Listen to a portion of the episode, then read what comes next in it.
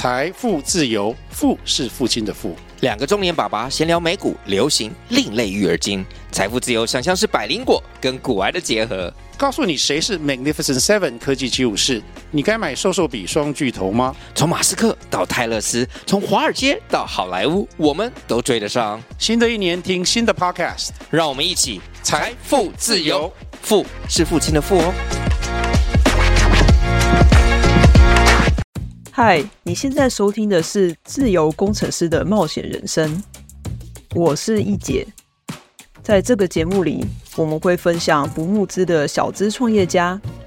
刚转职进科技业的新手，或是业界资深工程师的真实故事，一起探索多元职涯，掌握职涯的自主权。准备好了吗？那我们就踏上这场探索之旅吧。Hello， 你好，欢迎你收听自由工程师的冒险人生。在上一集里，我们非常荣幸的邀请到了 Wen， 他不仅曾是矽谷科技业的资深主管，现在更转型成为一位全职的领导者教练。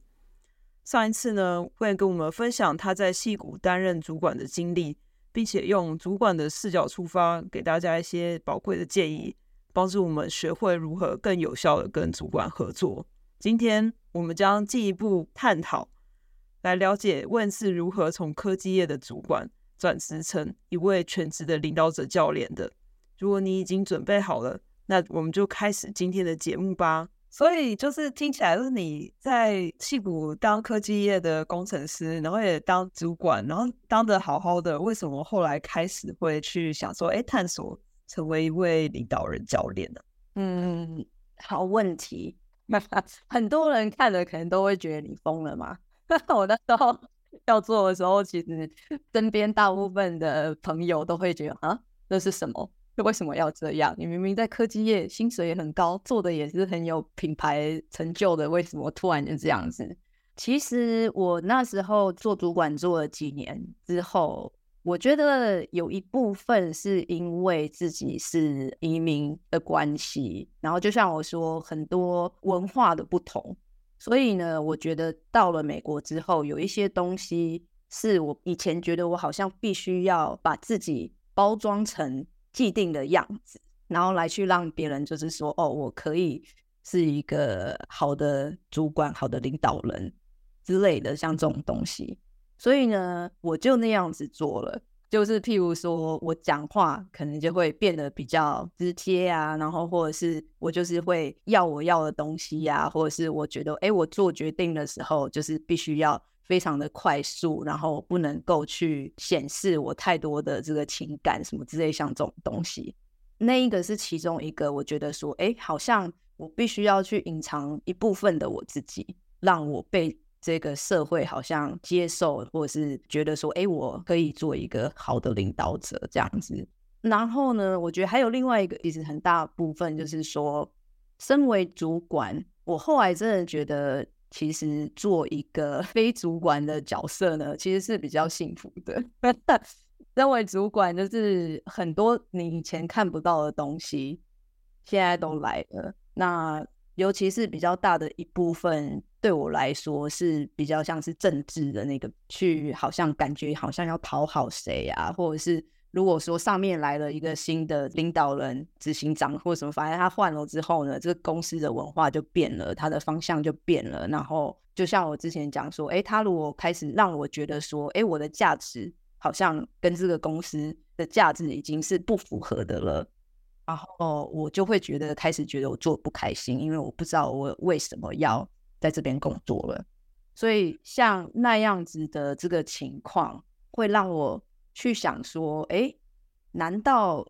就一定要这样子吗？然后这个真的是我想要的吗？我没有办法想象，就说天哪，我这样子我还要做个20年，就算我做成为了这个 CTO so what， 就是就会有那一种难道就这样子了吗？到底有没有什么不一样的可能？所以我那时候后来，即便说我带领的团队算是公司里面就是最重视的团队，然后公司之后10年什么之后的发展都是在靠我这个团队在做事，然后我团队也是非常非常的棒。可是就像我说，我自己失去了那个可以让我连接到比较重要的那个目的，那一个连接没了，然后我就一直觉得不开心，然后再加上会觉得好像必须要去隐瞒自己，然后去讨好在上位的人，我就会觉得说没有办法继续一直做这样子的事情。再加上那时候其实因为其实我爸爸去世了，然后所以他对我来说也是一个冲击吧，就会让我去想说到底什么对我来说是重要的。我是其实就是在那个当下我开始觉得说其实我觉得非常不开心，然后我没有这个能量来去把自己从这样子不开心的这个环境跟情绪里面提升这样子，然后刚好在那时候我就开始就是有点像是寻找外部的帮助嘛。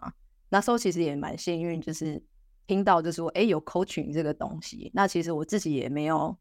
真的就是体验过那个到底是什么东西，可是因为我知道我自己需要帮助，所以我就去找了。后来我发现就是说尤其是在我成长的环境跟文化，其实没有一个真的完整的时间空间是可以让我好好的来去认识自己，我到底是个什么样子的人，我到底想要做什么事情，那我有什么样子的盲点之类像这种东西。那我开始接触到我的第一个 coach 了之后，我觉得那个就很像那个排山倒海而来的那些，每一次一被 coach 完，我就会跟我那时候 partner 就讲说天哪，我今天学到这个东西，我根本都不知道原来就是我有这个盲点或是干嘛。我觉得他就好像是帮助我把原本身上的那些伪装啊坚强啊什么，就好像一层一层一层的剥开，而且是会觉得说天哪，我好像终于可以呼吸的那种感觉。然后所以我觉得当我开始觉得我比较了解自己是什么样子的人之后，我其实那时候还是不知道我想要做什么事情，我知道就是说我其实有一个那时候很想要就是去不要工作一阵子，然后就是 take gap year 这样子。那其实之前从来没有做过这件事情，所以其实非常非常的害怕尤其是在我成长的这个文化里面，你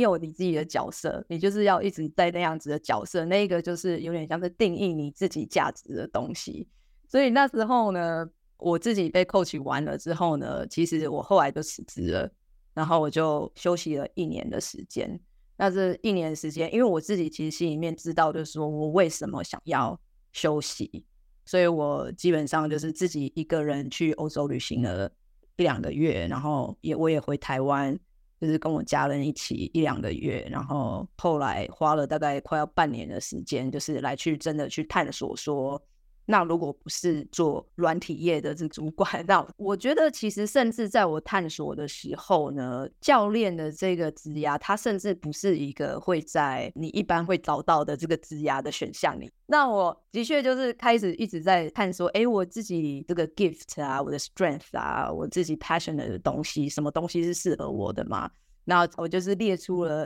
一大堆职业这样子，然后我就开始一个个有点像是去试它，像那个工程师里面 dry run 一样。我就今天呢，我就假装我自己是一个专业的旅游的部落格的站主，那我这一个礼拜要做什么事情，我就开始写文章，我就开始做 SEO 什么干嘛之类的。然后 by the end of week 我就觉得 Oh my god this sucks 我就把这个划掉，我说not for me 这样子。然后我那时候在探索的时候呢，教练的这个选择其实是因为我自己个人被 coach 的经验，因为我有就是更去了解就是说我为什么成为主管，因为它里面有我非常想要的东西。那其实很大的一部分就是可以去像我们上一集有讲到，就是去帮助别人更贴近他自己想要的自己，然后帮助别人成为一个好的领导者，就是不只是去带领别人，而且是在他自己的人生里面。那我觉得那个其实是我非常喜欢的一个部分。然后我那时候就会想说那我可不可以把这一小部分我最喜欢的，然后把它变成我的职业。然后就是因为我自己有那样子的这个经验的情况下，然后我就想说那我就来试试看。所以我那时候其实是先上了有点像是3天的教练的训练的课程，因为我被coach 跟我去 coach 别人是完全不一样的这个技能，对不对？然后所以呢，那3天呢就非常出乎我意料之外，我觉得我那3天都觉得很嗨。我觉得天哪，这世界上居然有这样子一群人，然后会有迸发这样子的能量，我觉得好像是在另外一个世界那种感觉。就是非常非常的开心。然后从那个之后，我就是自己就是知道说 OK， 我觉得这个就会是我的第二个职业这样子。我那时候还有做一些访谈，就是说面试已经做过类似职业转换的人的经验，然后他们那时候告诉我的都是说，哎，其实最好是你有一个工作，就是在你有工作的情况下呢，你可以开始去累积你自己教练的经验，然后累积你的人脉之类像这种东西。所以我后来就这样子做，我就先把它放到一边，然后我就又回去找了一个做主管的工作，然后我就回去了。然后我加入公司大概2-3个月，我觉得好像 on board 差不多了，我就开始我算是1年，差不多快要1年的这个教练的这个训练的课程。然后就是开始在那样子的环境下，我就是边做我全职，然后在这个 startup 的工作做主管，然后就是边在一旁就是做非常 intense 的那种教练的这个学习的工作。然后就开始接触别人，开始跟大家讲说，哎，我现在想要转换到教练的这个职业这样子。其实你刚刚前面讲说，就是你怎么样成为领导人教练，就你一开始是被 coach 嘛，对不对？然后 coach 了之后就发现，哇，这东西这么好。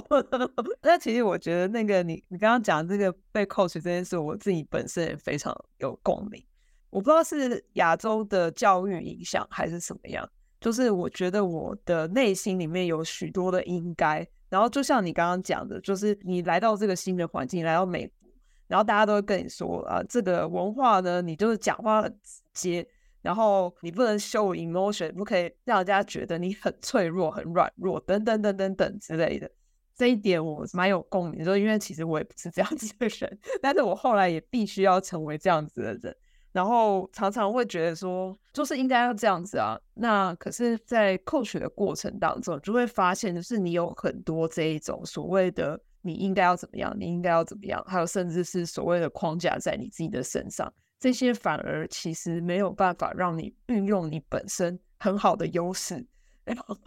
反而是限制了你。所以其实我觉得被 coach 的经验就是说，你会变得怎么说呢，敏感啊，对自己的很多事情很有察觉的意识。比如说你今天有个想法，可能你会马上就会发现说，这是你自己心中真正想做的，还是你应该要做的，很容易辨认出来，然后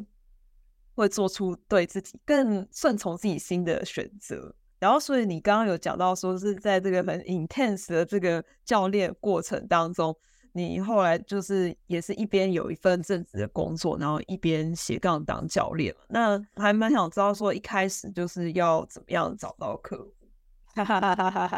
一刚开始，其实我觉得要突破自己心里面的那一个点，就是尤其是自己对于自己在这个社会上的定位，就像说，哎，之前是工程师主管，然后哎，现在跟人家讲说，哎，我在做教练。我觉得其实最要克服有点像是自己心里面的那个转换。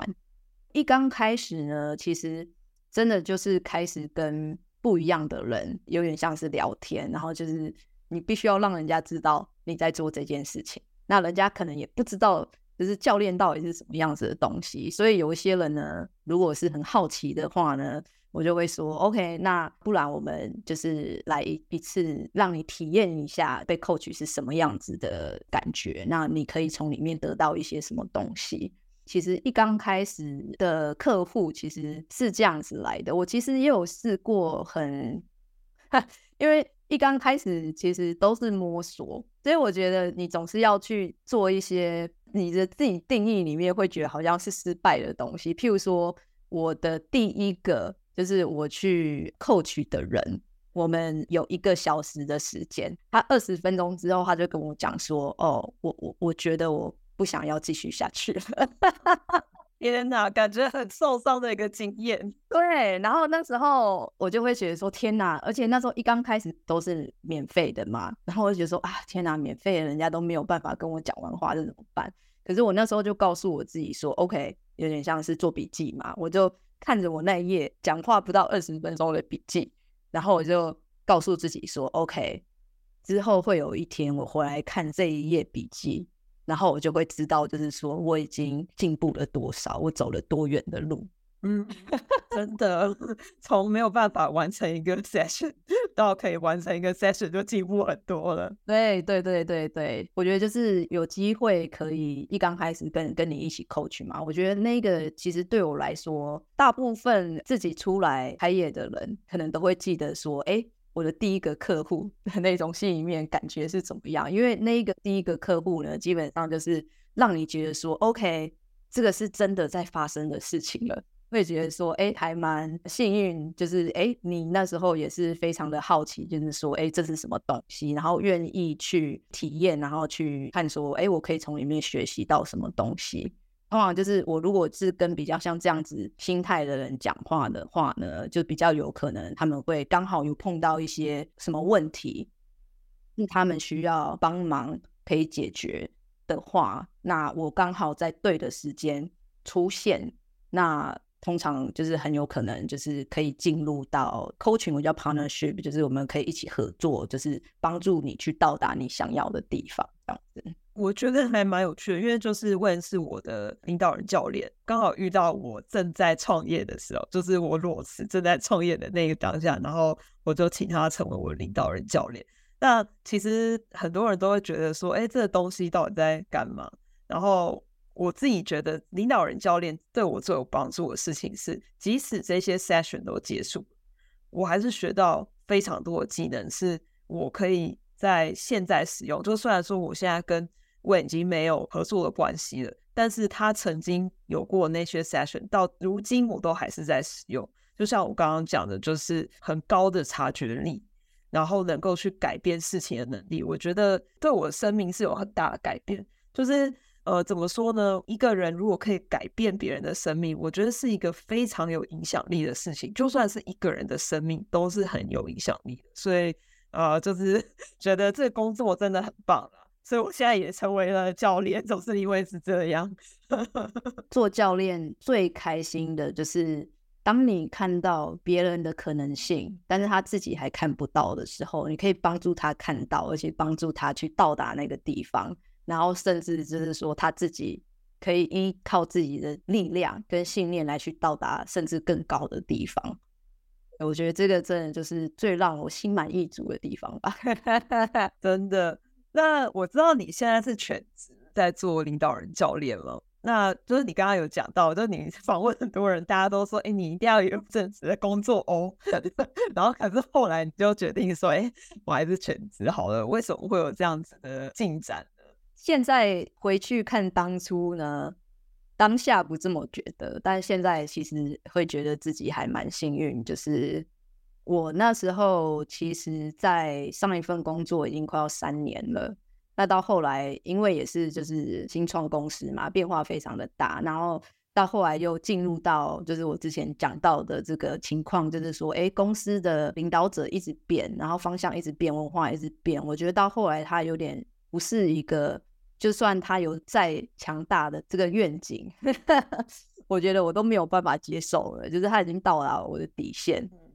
啊，所以我其实一直就在想着要辞职了。那在那个时候呢，算是来了一个新的领导者，然后他来不到2个月，他就基本上把我跟我的团队就是 lay off 了。我觉得可能因为就像我说之前，我们很容易就是把自己的做的事情跟自己的定位来去当成一个我们存在的价值，那所以工作一直都是我自己之前一直觉得说哎呀，这就是我可以带来的价值。所以即便说那时候自己已经在这边不开心了，可是当自己被这样子被辞退了之后呢，就还是会觉得说啊，天哪，我自己不够好，因为我不够好所以我才会被辞职，对不对？基本上就是会有这样子的想法。所以其实那一阵子大概几乎快要有半年的时间，我就一直觉得说哎呀，这件事情为什么发生在我身上，那就然后我就会对于那个人就是非常的生气，就觉得说你明明就不认识我，你怎么可以这么快就决定说哦，我不在你未来的蓝景里面那种感觉。即便说我一刚开始根本我就觉得说我就是想要走了对，然后不过我后来就是自己整理了一下心态之后，我觉得这个其实也是身为一个教练，我对于一些东西的想法比较容易知道说自己的盲点在哪里，所以我那时候其实算是心里是非常痛苦的吧。我觉得其实尤其是这种很直觉强烈的好像对于自己的否定，可是因为我还算蛮愿意就是自己去自省，就是说哦，为什么我现在是处在这样子的环境里面，那除了把自己做受害者，就是当成只是一个受害者，有些什么东西是我可以把它反而变成一个转机，创造出不一样的东西。所以我那时候其实最深的体悟是，就是说我为什么要让一个根本都不认识我的人来去定义我对于我自己的价值，真的很没意义，真的很没意义。可是其实在那个当下，你就是那个情绪，你就是需要时间来去处理它。有了这一个了解了之后，我就觉得说哎，对啊，这个没意义，我干嘛要继续这样做，他甚至根本应该不记得我是谁，对不对？然后所以我就觉得说好，那我可以选择回去继续做科技业的主管，可是我又会觉得说，因为其实那时候刚好就是那个 COVID 嘛，算是有帮助我去了解说我真的不需要太多的东西，我就可以觉得很开心。即便我不开心，我还待在那边，其实有一个想法就是说，哎，我想要可以到达财务自由，这样情况下的话，我就不需要去依赖就是一个全职的薪水，我就可以就是做我自己想要做的事情，然后创造我想要的生活嘛。那所以那时候我也是被coach，我就了解就是说，哎，我如果到达了财务自由了的话，我想要做的事情就是哦，我想要可以coach更多人因为我原本就是只是下班之后或者是周末的时候，以前我们都是在周末的时候coach吧，我跟你对啊，然后我就觉得说哎呀，这么开心的事情我想要常常做啊，对不对？所以我就觉得说哎，我达到财务自由之后，第一个就是我想要可以coach更多的人，跟花更多的时间在这上面，然后第二个就是我家人都在台湾嘛，然后我希望说每年都回台湾，而且回去台湾一次至少我可以待个一个月跟我家人一起这样子，然后第三个就是希望我可以旅行啊，或者是我可以在任何地方都可以工作这样子。然后当我了解说哦，我在达到财务自由之后我想要创造的生活，我就突然觉得说 wait a minute， 那如果我现在开始做全职的这个领导人教练，那我是不是就可以直接有那样子的生活，然后我就不用去等到譬如说8年10年，对不对？然后其实主要是因为这样子的关系，因为我知道就是说很多人都会觉得说哎呀，我好害怕去放掉我原来的东西，对不对？所以我不敢去尝试我想要的东西。可是我那时候想法就是 OK， 我给我自己3年的时间，就是最糟的情况下就是我再回去科技业所以我的最糟的情况就是做现在做的事情，你懂我意思吗？所以就算说我今天花了譬如说3年的时间我尝试了，然后它就是哎 didn't work， 我必须要回去，其实就跟我之前做的事情是一样的。所以我就觉得说哎，那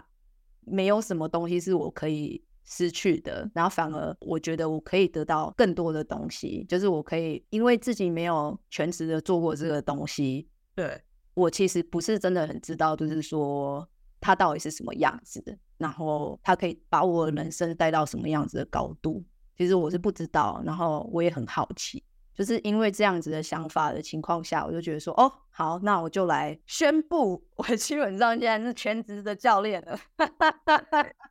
我那时候觉得就是超酷的，说你就选择当全职的教练。然后我跟魏也是朋友，所以我们有时候也会聊这所谓什么财务自由啊，就是在矽谷也蛮流行的，每个人都在为了财务自由很努力这样子。然后你刚刚有提到一件事情让我感触蛮深的，就是你那时候在想说你财务自由的目的是什么。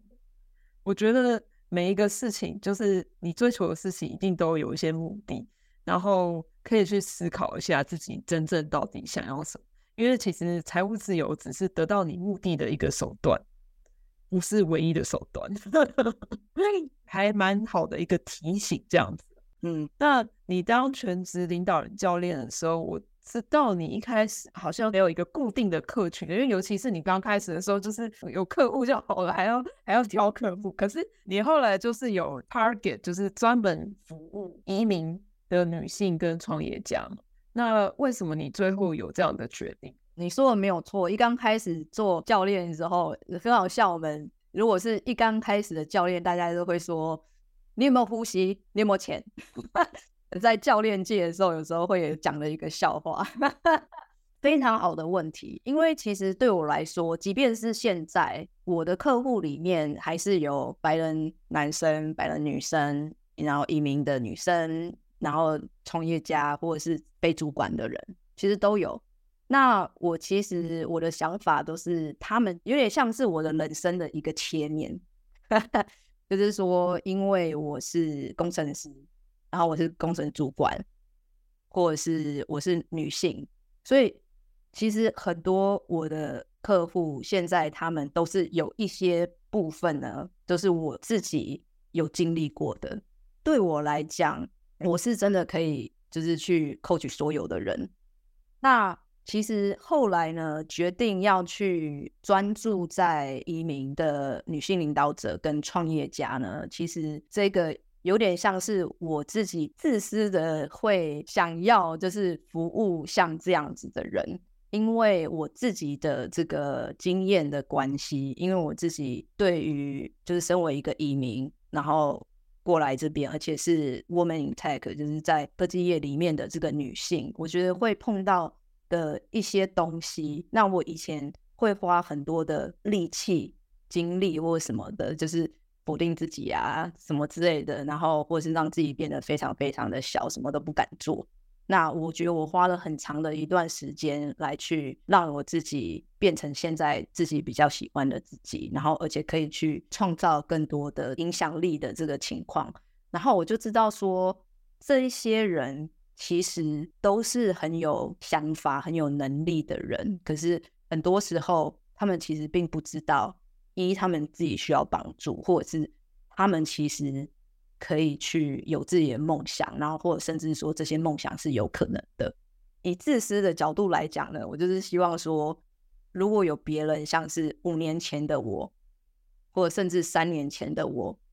他们可以不需要像我以前那样子挣扎，然后他们可以有像一个人在身边，就是一个教练来去帮助他们去看到各式各样的可能性，而且去到达他们想要去的地方。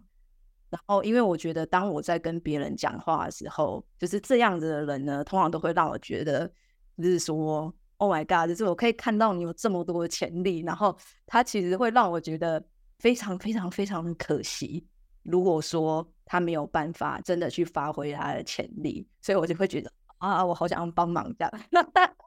然后创业家也是，因为我觉得其实你跟我就是在这一方面其实很类似，就是我们都知道我们是传统的这个文化或角度来看可能是就是稍微比较不同的人。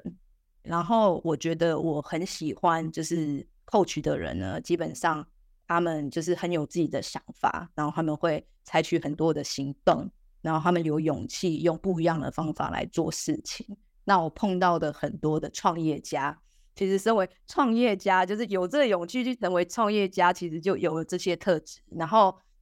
如果是创业家然后又是移民女性的话呢，其实我觉得他们会碰到的有一些挑战呢其实是会更多的。譬如说在这个 VC 的世界里面，其实如果你是女人你拿到的钱就是比较少，更不用说如果你是移民的 女性，对不对？所以就是有更多的东西我觉得是需要克服的，尤其我觉得很多时候他们不会去知道说他们其实可以得到帮助，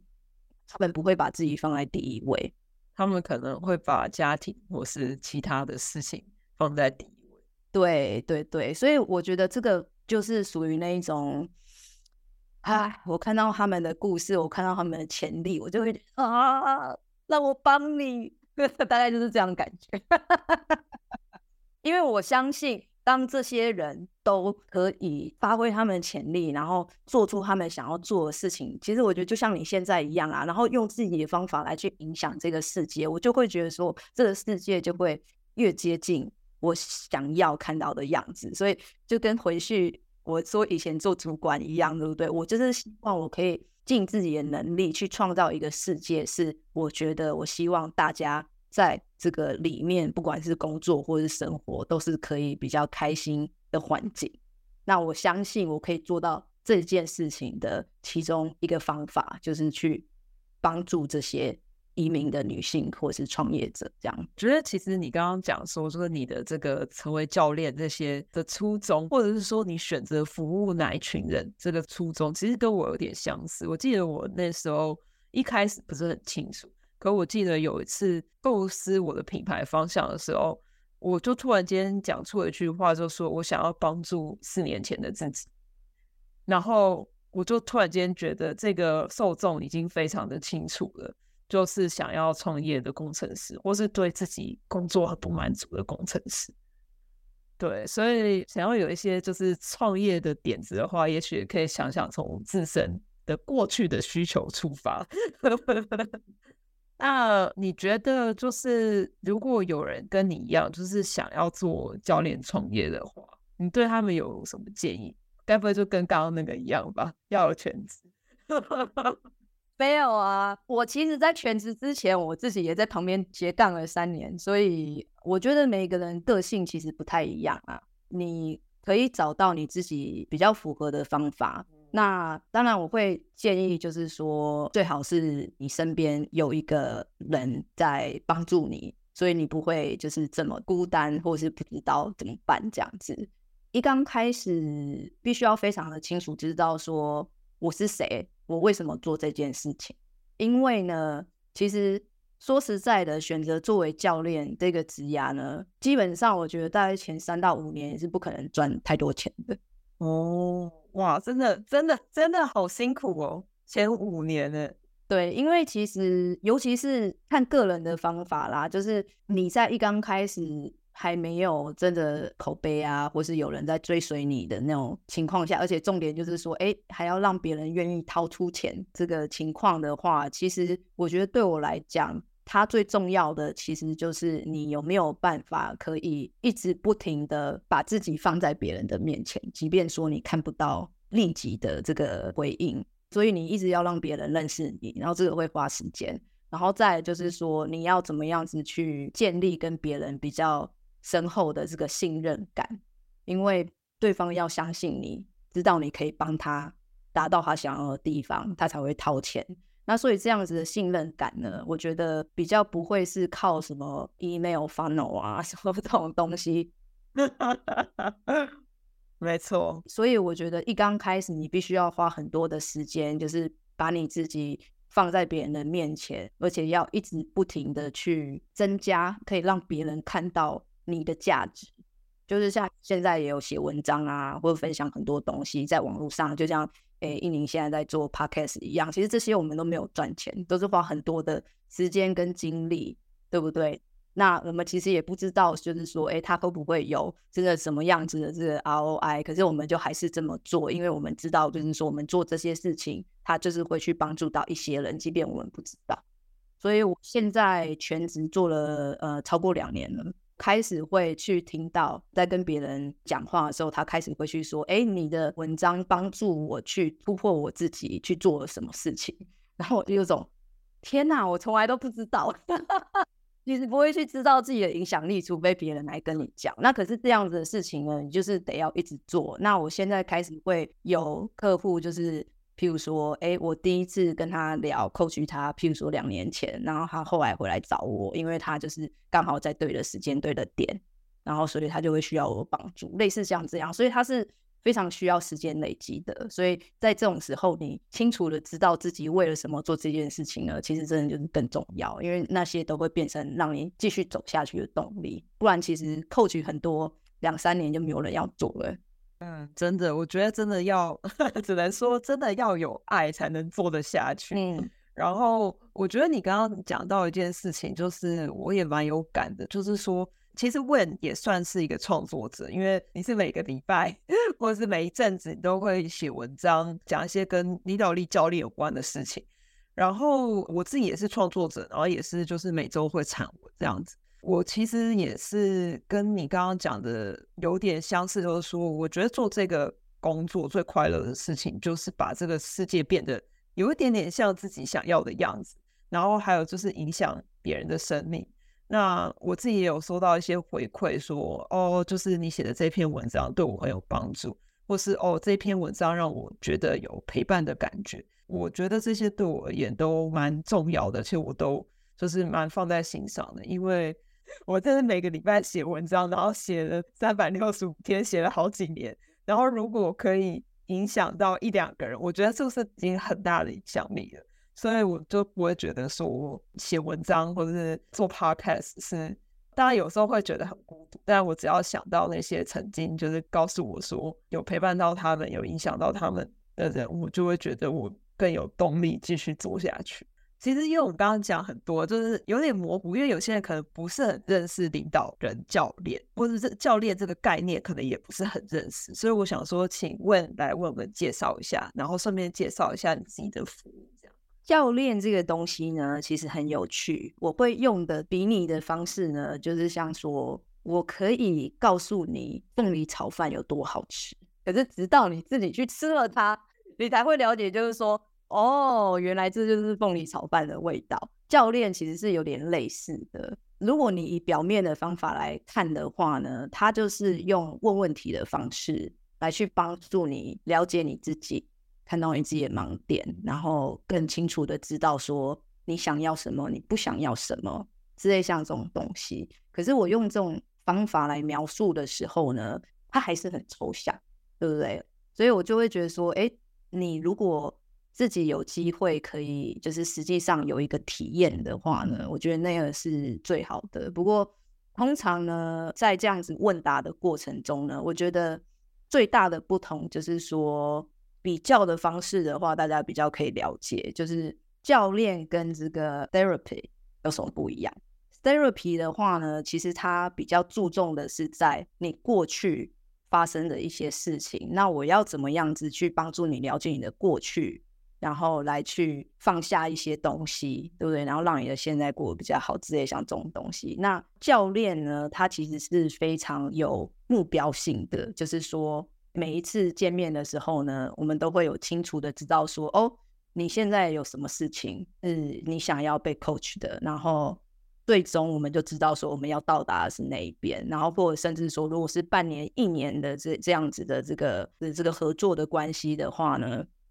我们的目标就是半年一年之后可以帮助你到那边。所以它其实是非常就是以目标性的方法来去进行的，可是在这样子的过程里面呢，你又可以就是更了解就是你自己的盲点在哪里，然后看到更多可能，类似像这样。那另外一个比较呢，就是教练跟所谓的这个 mentor 的话呢，你会想要找就是已经做过这些事情，你想要到达的地方的人，就已经有些这些经验，他可以带给你不一样的这个想法跟看事情的角度。那 coach 的话呢，他最大的不同就是说我们相信客户他是自己人生的专家， mentor 的话呢，依照他自己的人生经验，他给你的建议不见得会适合你，譬如说你的个性不同，你的情况不同，所以不见得是会完全适合。那可是如果是教练的话，因为他是利用问问题的方式来去帮助你自己去引导你自己的答案，所以呢通常出来的东西呢是最适合你的东西。那所以我觉得这个其实是另外一个就是很大的不同这样子。我刚刚有想到说，哎，那是不是就是如果说想要同时拥有 mentor 跟 coach 的人，就是可以来找你的话，就是他们就是现在是工程师主管或者即将工程师主管，都超级适合，两个愿望一次满足。对，没有错，没有错。所以其实来找我的人的确就是通常都是也是知道就是说我的经历，是他们知道他们讲什么我会懂，而且我可以就是扮演 mentor 的角色有时候。所以我觉得来找我的人通常就是最大的好处就是说依照他们在的情况，我会知道说，哎，我什么时候是要戴这个教练的帽子来去带领他们，那什么时候是我要戴这个 mentor 的帽子来去教导他们，所以其实不太一样。那我觉得其实可以同时扮演这两个角色呢，其实是非常非常的有效率的。因为我不是之前讲过说，有一个2年前我coach过的人回来找我，他其实就是一个科技业主管，然后他就说他之前有过一些其他的教练，可是他就会觉得说他们就是还是不懂有一些东西，那反而他跟我coach的话，我可以帮助他去移除他心里面一些比较内心的盲点或是挑战的东西，可是在实际执行面方面我又可以给他很适当的一些建议，所以他会觉得说这样子其实是最有效。没错，因为我觉得就是现在其实就矽谷这边也很流行就是所谓的 mentorship， 然后会有很多的平台做这种媒合，就是帮你找 mentor 这种服务这样子。可是确实就像你说的，就是 mentor 并没有办法代替教练的这一部分，所以就是如果说是在科技业工作或者想要成为主管，就会很适合找问这样子。那如果说想要尝试看看 coaching 或是想要就是更了解问的话，不知道要从哪个地方可以看到你的文章或是得到相关的资讯呢？我其实算是在LinkedIn 上面算是最活跃，所以你们应该会有 show notes， 所以对对对，我就再加到 show notes 上面。还有我记得你也有电子报嘛，所以也可以去你的网站订阅电子报。对对对，我觉得现在在听这个的听众呢，其实就像我说我很喜欢很好奇的人，对，所以如果说你看了我的文章你觉得好奇，就是说就像你说我想要试吃看看这个凤梨炒饭还是什么味道呢，就是欢迎你就是跟我订30分钟的这个咨询。好，那这些资讯呢我们都会留在今天的 show note 里面。再次感谢呢问来节目上跟我们分享不仅是他当主管的经验，还有他成为教练的经验。那今天就再次感谢问，那我们下一集再见喽，拜拜，拜拜！谢谢你收听今天的自由工程师的冒险人生。如果你喜欢今天的节目，可以用以下几种方式支持我：订阅追踪我的频道 Instagram 或是 Facebook 粉专，留下5星评价，或是邀请你的朋友一起来收听我的节目。也可以到我的粉专请我喝杯咖啡。如果有任何想要讨论的主题，也欢迎你到我的粉专私讯我哦。